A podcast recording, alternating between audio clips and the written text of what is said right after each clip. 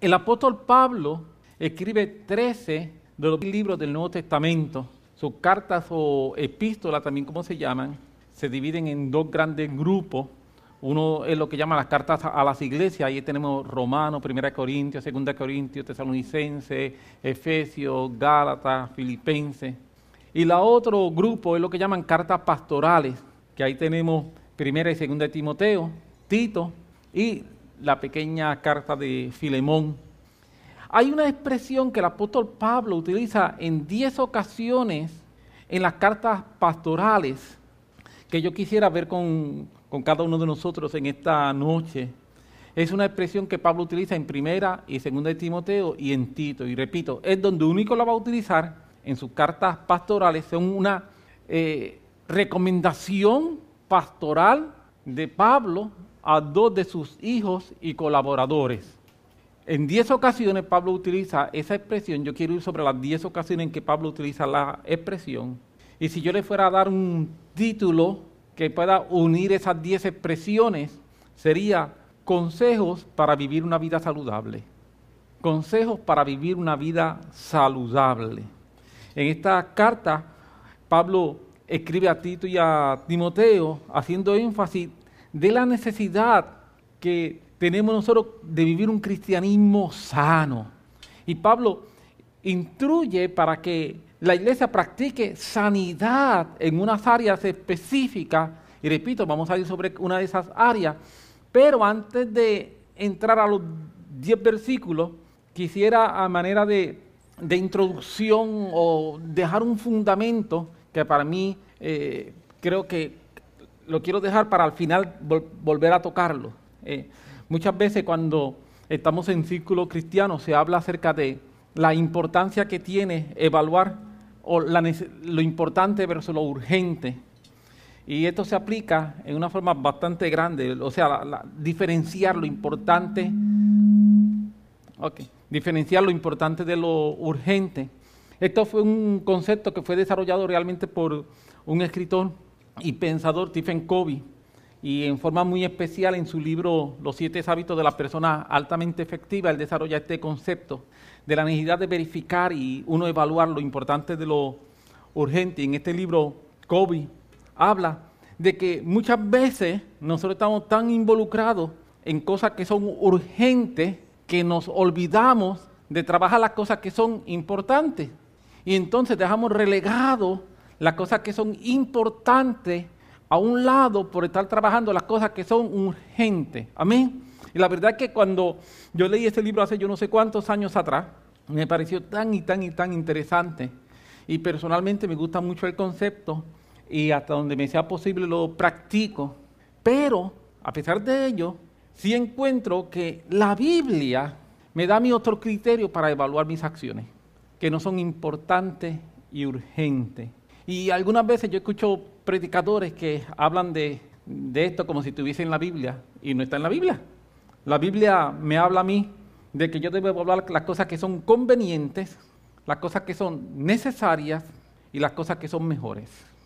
No es evaluar lo que es importante y urgente, sino lo que es conveniente, lo que es necesario y lo que es mejor. Repito, no estoy en contra, yo personalmente en mi vida y en mi práctica trato de evaluar las cosas importantes y urgentes, pero sabiendo que lo conveniente, lo necesario y lo mejor es lo que la Biblia me enseña y eso está por encima de mi evaluación de lo necesario y urgente. ¿Me estoy explicando?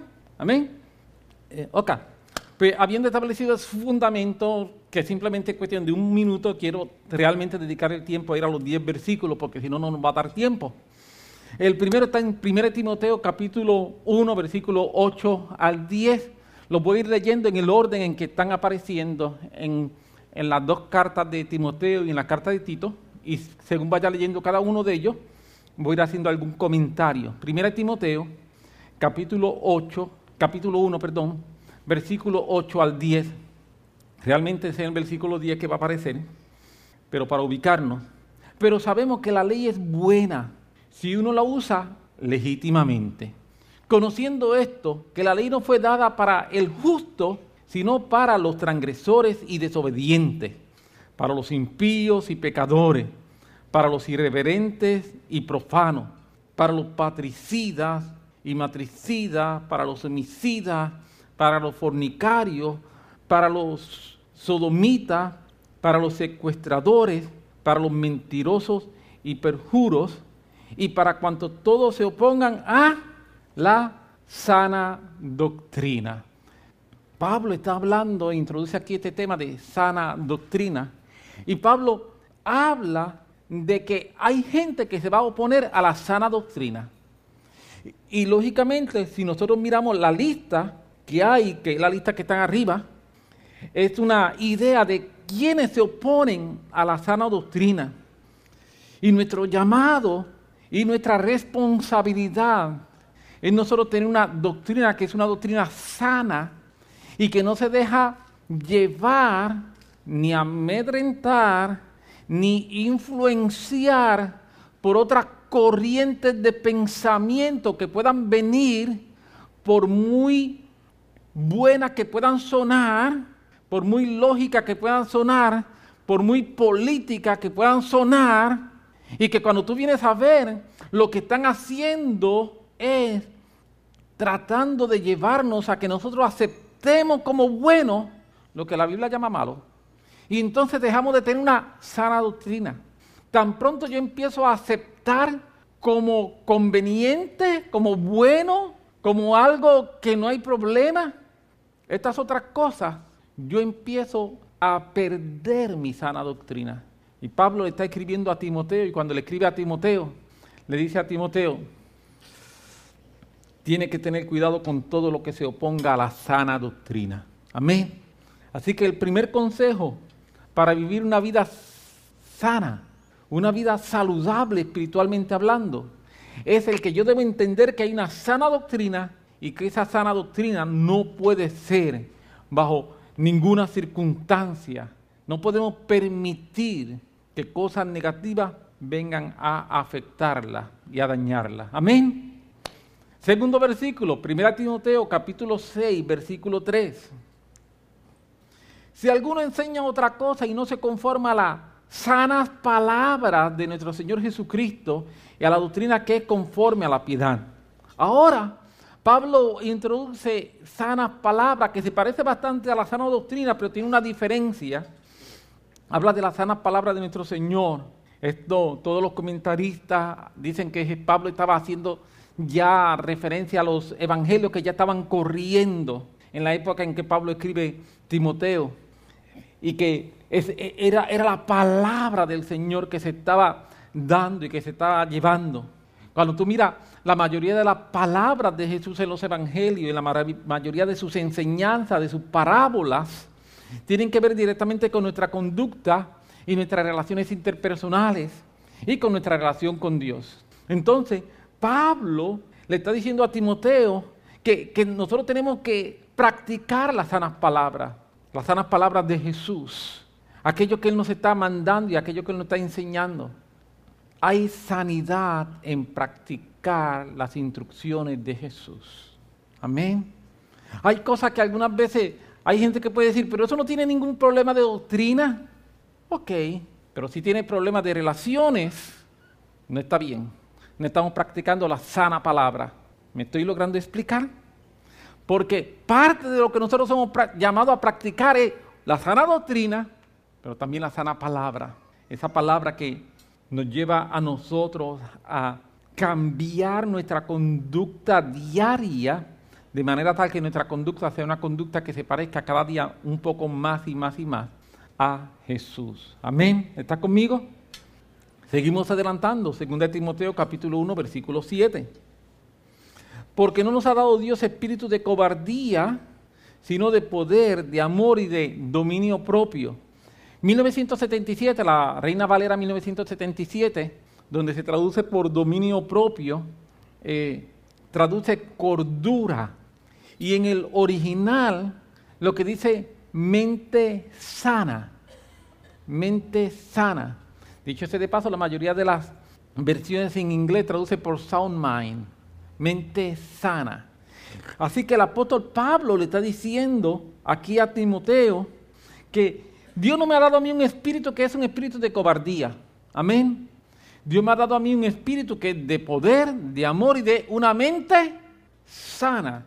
Repito, Reina Valera 1977 traduce cordura, que es el resultado de una mente sana, porque el resultado de una mente enferma es que uno ha perdido la cordura. Amén. Así que la idea es que para tener un comportamiento sano, nosotros necesitamos tener una mente sana. Hay gente que tiene un comportamiento que es un comportamiento enfermizo y la razón por la que tiene el comportamiento enfermizo es porque su mente está enferma. ¿Cuál es el hombre en su pensamiento? Así es él. Eso dice la Biblia. Amén. Yo soy el, resultado de lo que está aquí dentro. Si yo no cuido lo que está aquí dentro, si yo no cuido lo que se mete aquí dentro, yo tengo un problema de salud. Y yo voy a tener un problema de salud espiritual. Por eso es que es demasiadísimo importante y no hay forma de yo enfatizar cuán importante es lo que nosotros leemos, lo que nosotros escuchamos, lo que nosotros vemos, lo que nosotros percibimos, porque si yo permito que basura se meta aquí dentro, es basura lo que voy a producir. Y no voy a tener una mente sana. Yo necesito tener una mente sana. ¿Cómo yo voy a tener una mente sana cuidando lo que se mete aquí dentro? Amén. El apóstol Pablo, hablando a los filipenses, le dice todo lo puro, todo lo de buen nombre, y da una lista y dice, en esto pensad. Nosotros debemos tener mucho cuidado. A mí me, preocupa en gran manera. Algunas veces yo escucho gente hablando tonteras que escucharon por internet, en Facebook o yo no sé dónde, y se las creen. Si no tenemos una mente sana y estamos hablando tonteras porque las escuchamos en algún lugar y no nos detenemos a ver sin darnos cuenta, estamos permitiendo que nuestra mente se esté contaminando. Y si yo tengo una mente contaminada y no tengo una mente sana, no voy a tener una conducta sana. Es imposible. Y yo quiero decirte que Dios no nos ha dado un espíritu de cobardía. Muchas veces tenemos cobardía por lo que hemos permitido que se meta en nuestra mente. Hemos comprado tantas mentiras. Hemos comprado tantas mentiras por haber comprado tantas mentiras vivimos vidas llenas de cobardía. Y la Biblia no quiere que yo viva una vida llena de cobardía. Ese no es el espíritu que Dios me ha dado a mí. Pero para yo no vivir una vida llena de cobardía, yo tengo que tener una mente sana. Amén. Mente sana va a echar fuera la cobardía. Amén. La, la Biblia nos dice a nosotros que nosotros tenemos la mente de Cristo. Cuando nos dice que nosotros tenemos la mente de Cristo, lo que el apóstol Pablo nos está diciendo es que yo tengo el estilo de pensar de Cristo. Eso es lo que Dios quiere que en ti y en mí se desarrolle. Por eso que nosotros tenemos que ser renovados en nuestro entendimiento. Nosotros tenemos que ser renovados en nuestros pensamientos, en nuestra manera de pensar. Necesitamos ser renovados para que entonces en nuestra vida se practique una y otra vez pensar como Cristo piensa. Una vez yo pienso como Cristo piensa, entonces puedo hablar como Cristo habla. Porque de la abundancia del corazón habla la boca. Amén. Yo no puedo pretender hablar como Cristo habla si primero no practico pensar como Cristo piensa. ¿Y cómo voy a practicar pensar como Cristo piensa? Cuidando, cuidando lo que se mete aquí dentro. Lo que se mete aquí dentro yo tengo que cuidarlo. Yo practico cuidar lo que se mete en mi cabeza. ¿Cómo yo practico cuidar lo que se mete en mi cabeza? Leyendo Biblia, leyendo libros cristianos, escuchando predicaciones. No escucho ningún programa de doble sentido. Eso para mí está prohibido.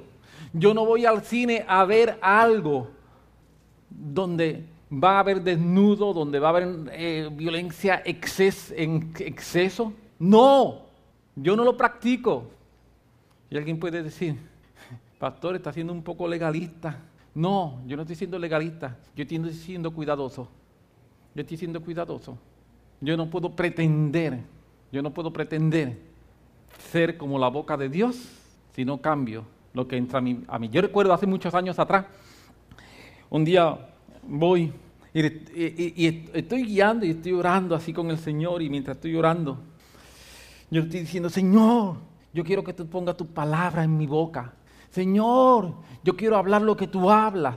Y yo voy así, yo voy, voy solo, iba para, para Ponce, y voy así por la número 10, el suavecito, tranquilo, eh, ni, no tenía música, no tenía nada. Simplemente voy con el Señor y cuando estoy así, Señor, estoy bien ferviente en mi corazón y, y hablando, orando en voz alta, de momento sentí ese, esa voz de Dios que retumbó dentro de mí y me dijo, si entre sacare lo precioso de lo vil, serás como mi boca. Y cuando el Señor me dijo así, yo dije, ¡Ah! yo dije, Señor. Inmediatamente el Espíritu Santo empezó a traer convicción de pecado. Y mire que yo pensaba que yo tenía buenos filtros. Descubrí que algunos de los filtros que yo tenía apenas servían. Descubrí que algunas de las cosas que, que, yo pensaba que tenía como filtro eran flojas. Si yo quería entrar más profundo con Dios. Eran suficientes para lo que tenía hasta ese momento. Pero si quería entrar más allá, tenía que aprender a entresacar lo precioso, no lo podía mezclar con lo vil. Amén. No puedo mezclar lo precioso con lo vil. Y algunas veces nosotros queremos mezclar lo precioso con lo vil y eso no funciona. Si yo quiero ser como su boca, tengo que aprender a entresacar lo precioso de lo vil. Así que yo tengo que cuidar muchísimo lo que permito que entre aquí. Y tan pronto yo cuide lo que permito que entre aquí, esta se resuelve sola. Sí, sí, tan pronto yo resuelvo el problema de lo que entra por aquí, esta se va a resolver sola. No va a tener tantos problemas. Hay gente que dice, dice algo y después dice, es que no lo pensé. No, no, no, no, no, no es que no lo pensaste. Salió porque eso estaba dentro de ti. Esa es la verdad. Aleluya. Seguimos. Segunda de Timoteo capítulo 1. Vamos ahora a Segunda de Timoteo capítulo 1, versículo 13. Este versículo me voló la cabeza cuando lo estaba leyendo. Segunda de Timoteo 1, 13. Retén la forma de las sanas palabras que de mí oíste en la fe y el amor que es en Cristo Jesús. También habla de las sanas palabras, pero aquí Pablo le da una instrucción específica a Timoteo, es que él retenga la forma de las sanas palabras.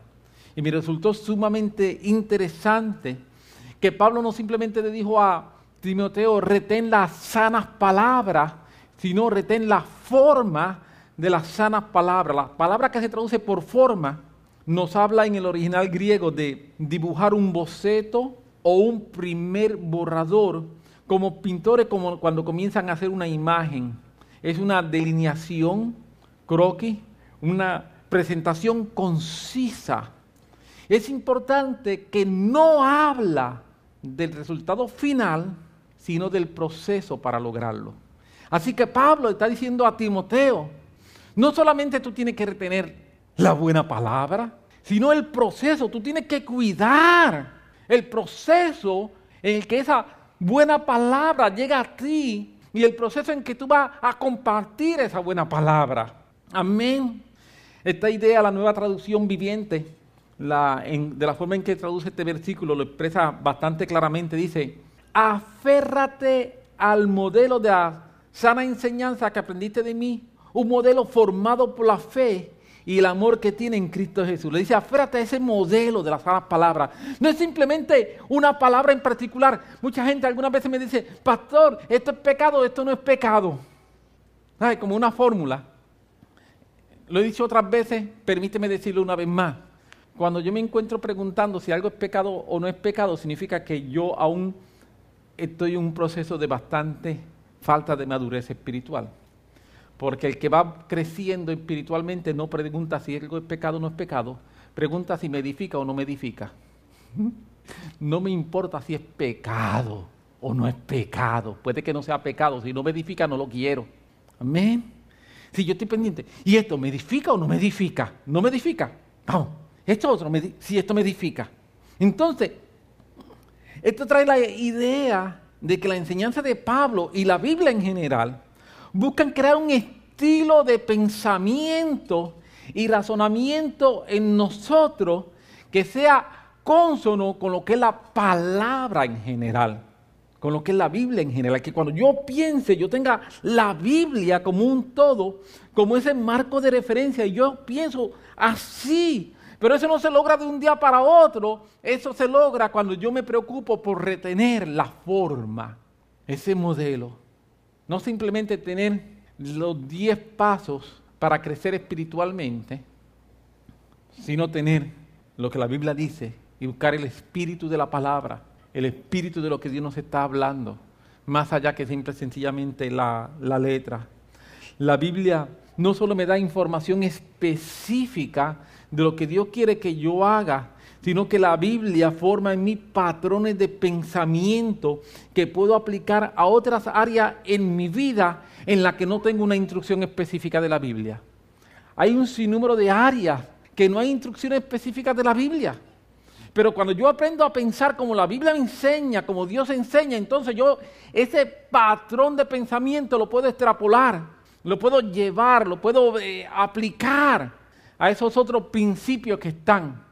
Pero por eso yo necesito retener la forma, la forma de la sana palabra. No solamente el resultado final de la palabra, sino la forma, el cómo se construye esa sana palabra en mí.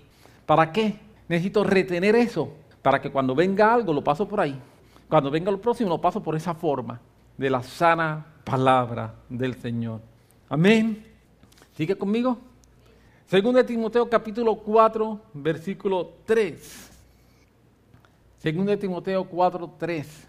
Y la Biblia dice, porque vendrá tiempo cuando no sufrirá la sana doctrina, sino que teniendo comezón de oír, se amontará maestro conforme a su propia concupiscencia. Durante mucho tiempo yo leía este versículo y pienso que lo entendía al revés. Hasta que en estos días leyéndolo encontré, eh, por lo menos para mí, Quizá usted siempre lo ha entendido bien, yo era quien lo entendía al revés. Porque vendrá tiempo cuando no sufrirán la sana doctrina. Yo como el no ese como que no lo veía.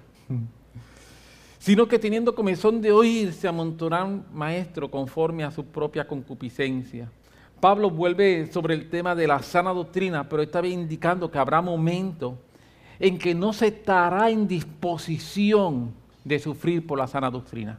Eso es lo que Pablo está diciendo que va a haber momentos en que no se va a estar en disposición de sufrir por la sana doctrina, sino que la gente estará buscando satisfacer su propia concupiscencia, lo que yo quiero oír, lo que yo quiero escuchar, lo que me gusta. Y cuando me dicen lo que la Biblia dice, no, no, eso no es lo que yo quiero escuchar, la sana doctrina. Yo no quiero escuchar la sana doctrina. Yo quiero escuchar una doctrina que se acomode a mis deseos, a mi concupiscencia, a lo que yo pienso. Entonces, esto se me parece algunas veces que yo estoy hablando con algunas personas, ninguno de ellos está aquí esta noche. algunas veces que yo estaba hablando con algunas personas y cuando estoy hablando me dice, sí, pastor, pero yo no entiendo la Biblia así. Aleluya. ¿Qué tú quieres entender? La Biblia dice que yo debo perdonar. Eso no hay otra forma de entenderlo. Porque si estuviésemos hablando de que si el Señor viene en el caballo blanco va a ser crema, pues está bien. Pero cuando estamos hablando de principio de que yo debo amar a mi hermano, de que debo perdonar, de que debo poner la otra mejilla. Sí, pastor, pero eso era en los tiempos de antes. Ahora si tú pones la otra mejilla, la gente piensa que tú eres muy tonto. Ajá. ¿Y? ¿Qué importa? Sigue siendo lo que dice la Biblia. No, no, pero queremos escuchar aquello que va a estar conforme a mi concupiscencia, que es lo que está diciendo aquí el apóstol Pablo. ¿Ve? Vamos a leerlo. Porque vendrán tiempo cuando no sufrirán la sana doctrina. Hay gente que no va a sufrir por la sana doctrina. No. Sufrir por la sana doctrina, no. Eso no lo queremos. ¿Qué es lo que queremos? Tenemos comezón de oír y buscamos maestros que nos enseñen cosas que estén de acuerdo a nuestra concupiscencia, a lo que queremos escuchar. Creo que los tiempos que nosotros estamos viviendo hoy día, siglo XXI, cuando tú escuchas la radio, cuando tú escuchas la televisión, cuando tú escuchas las cosas que se están diciendo, en, la radio cristiana muchas veces, en los canales cristianos muchas veces, están caracterizadas por esta advertencia. Gente que lo que quiere escuchar es el no sufra más. o sea, el todo te va a ir bien. No va a haber problema.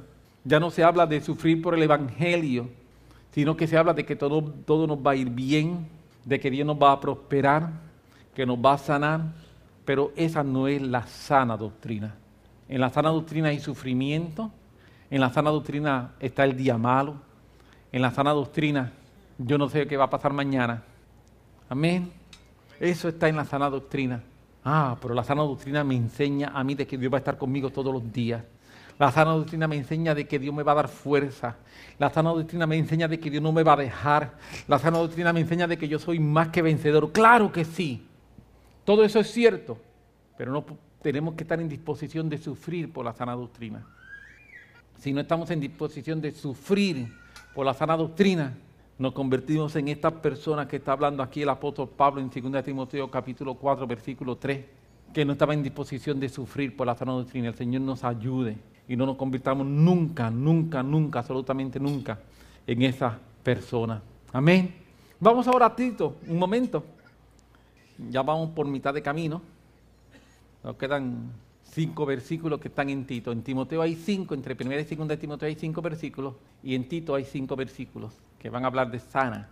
Retenedor de la palabra fiel tal como ha sido enseñada, para que también pueda exhortar con sana enseñanza y convencer a los que contradicen. En este versículo, el apóstol Pablo está hablando de características que deben tener los ancianos de la iglesia. Cuando tú miras el contexto, el apóstol Pablo está hablando de las características que deben tener los ancianos de la iglesia. Y siendo uno de ellos, de esas características que puedan exhortar con sana enseñanza. Si yo voy a exhortar con sana enseñanza, esto es un principio que lo hemos hablado en el pasado, pero simplemente lo quiero enfatizar rápidamente para continuar. Nosotros no manipulamos, manipular no es sana enseñanza. Amén. Nosotros no controlamos, controlar no es sana enseñanza.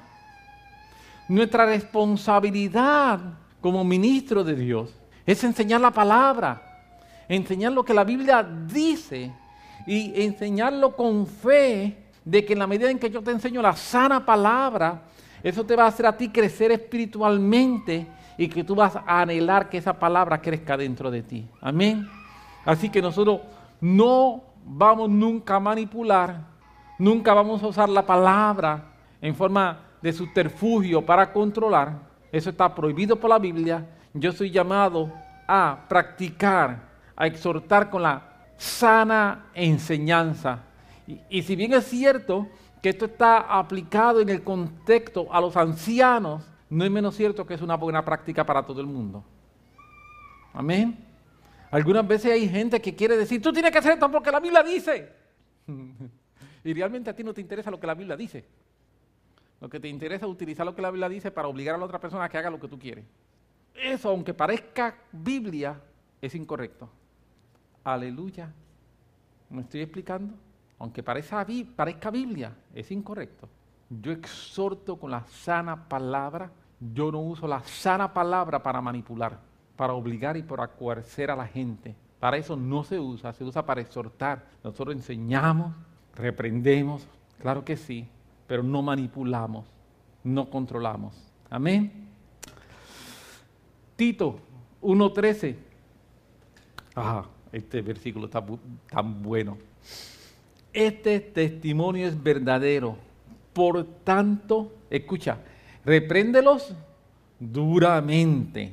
¿Para qué? Para que sean sanos en la fe. En este versículo eh, Pablo le dice a Tito que para que los hermanos sean sanos en la fe muchas veces necesitan ser reprendidos duramente. Reprensión desde los púlpitos cristianos cada vez se ve menos. No estamos hablando de faltar el respeto, por favor, de eso no es lo que me... Hay gente que no están reprendiendo, que lo que están es regañando, este, faltándole respeto a la gente. De eso no es lo que yo estoy hablando, amén. No, eso está prohibido, eso no se hace. Usted nunca acepte que, alguien le, venga a faltar el respeto. Amén. No, no, no, no. Pero sí hay que reprender. Hay que decir lo que está mal. Hay que identificar lo que es pecado y llamarlo por su nombre. Algunas veces nosotros decimos, es que cometí un error. No, no, tú no cometiste un error, tú cometiste un pecado. Nosotros necesitamos llamarlo por su nombre para arrepentirnos de eso y poder ser levantado y caminar. Y Pablo dice que hay que reprender duramente para que puedan ser sanos en la fe. El pecado nosotros lo llamamos pecado, no lo llamamos error. Tiene un nombre y es como lo vamos a, a llamar y como debemos llamarlo. Con amor, claro que sí. La Biblia en otro pasaje dice que nosotros debemos reprender en amor, amén.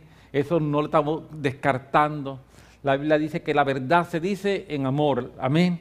Alguien que dice, es que yo digo las cosas como las siento. Yo le digo, tú no estás diciendo las cosas como las siento, tú estás siendo bruto hablando. Amén. Es verdad. La eh, eh, he escuchado el dicho ese, ese pueblerino que dice que yo soy tan, tan franco como tan feo, o tan feo como tan franco. Eso es una buena excusa para ser irresponsable. Sí, eso es una buena excusa para ser irresponsable. Yo como cristiano, no importa, Dios me ha dado belleza. Así que compórtate como una persona llena de belleza, llena del amor del Señor. Amén. Vamos a hablar la verdad en amor. Amén. No usamos la verdad nunca para ofender. No le tiramos la verdad a nadie en la cara. Eso no se hace. Pero hablamos la verdad. Hablamos la verdad. Y cuando tenemos que reprender, vamos a reprender con mucho amor, con mucha eh, sabiduría, inteligencia del cielo Claro que sí.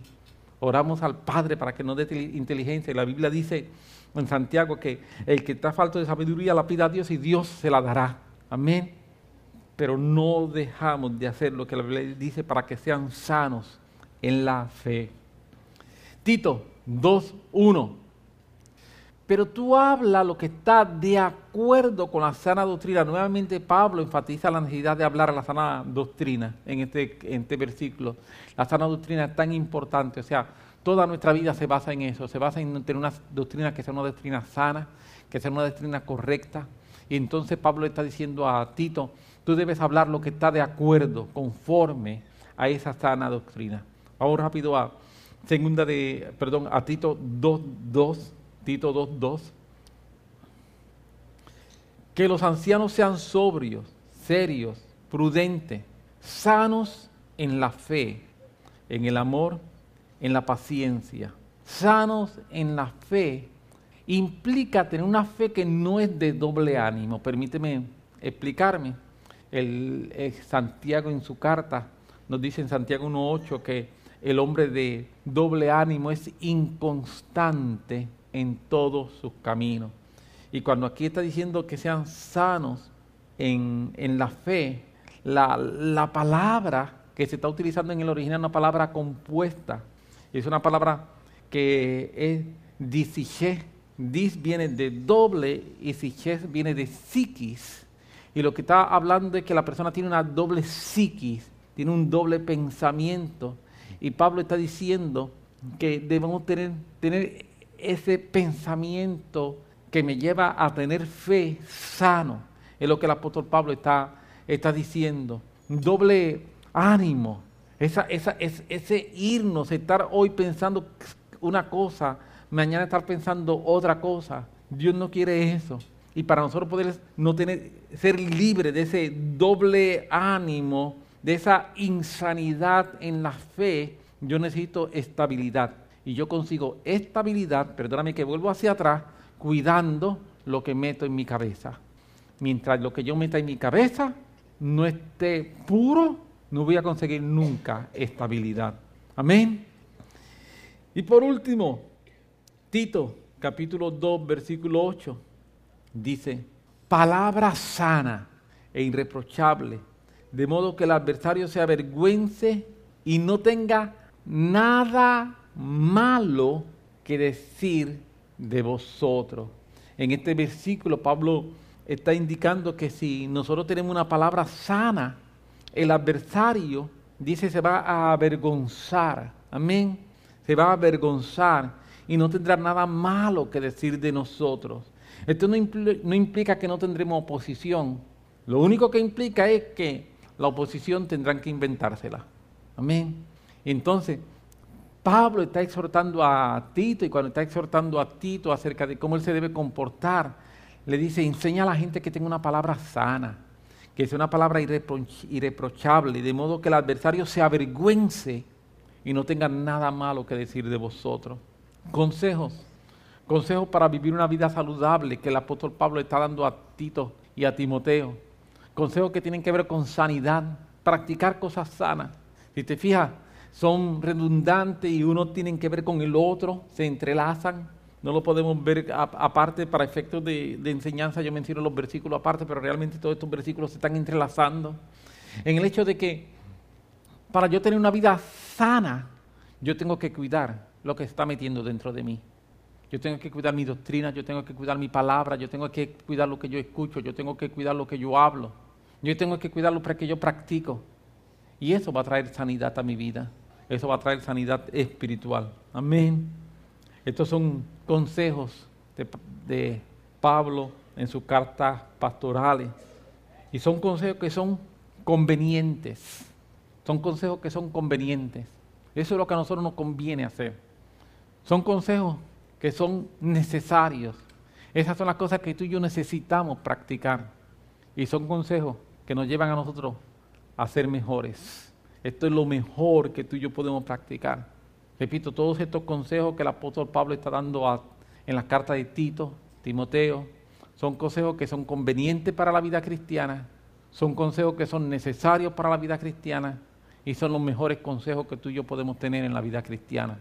Así que en la medida en que nosotros practicamos esto, nuestra vida cristiana va a mejorar, nuestra vida cristiana va a crecer, nuestra vida cristiana se va a desarrollar mejor. Amén. Te puedes poner sobre tus pies, tenemos un momento de oración.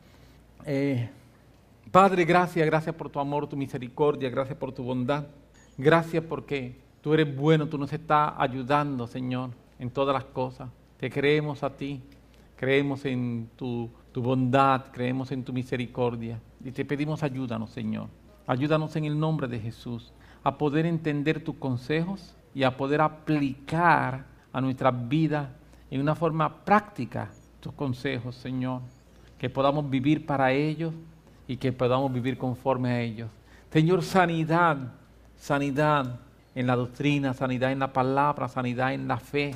Sanidad, Señor, en nuestra conducta, sanidad, Señor, en lo que permitimos que se meta dentro de nosotros, sanidad en el nombre de Jesús, para no ser gente de doble ánimo, para no ser gente, Señor, que no sabemos dónde vamos.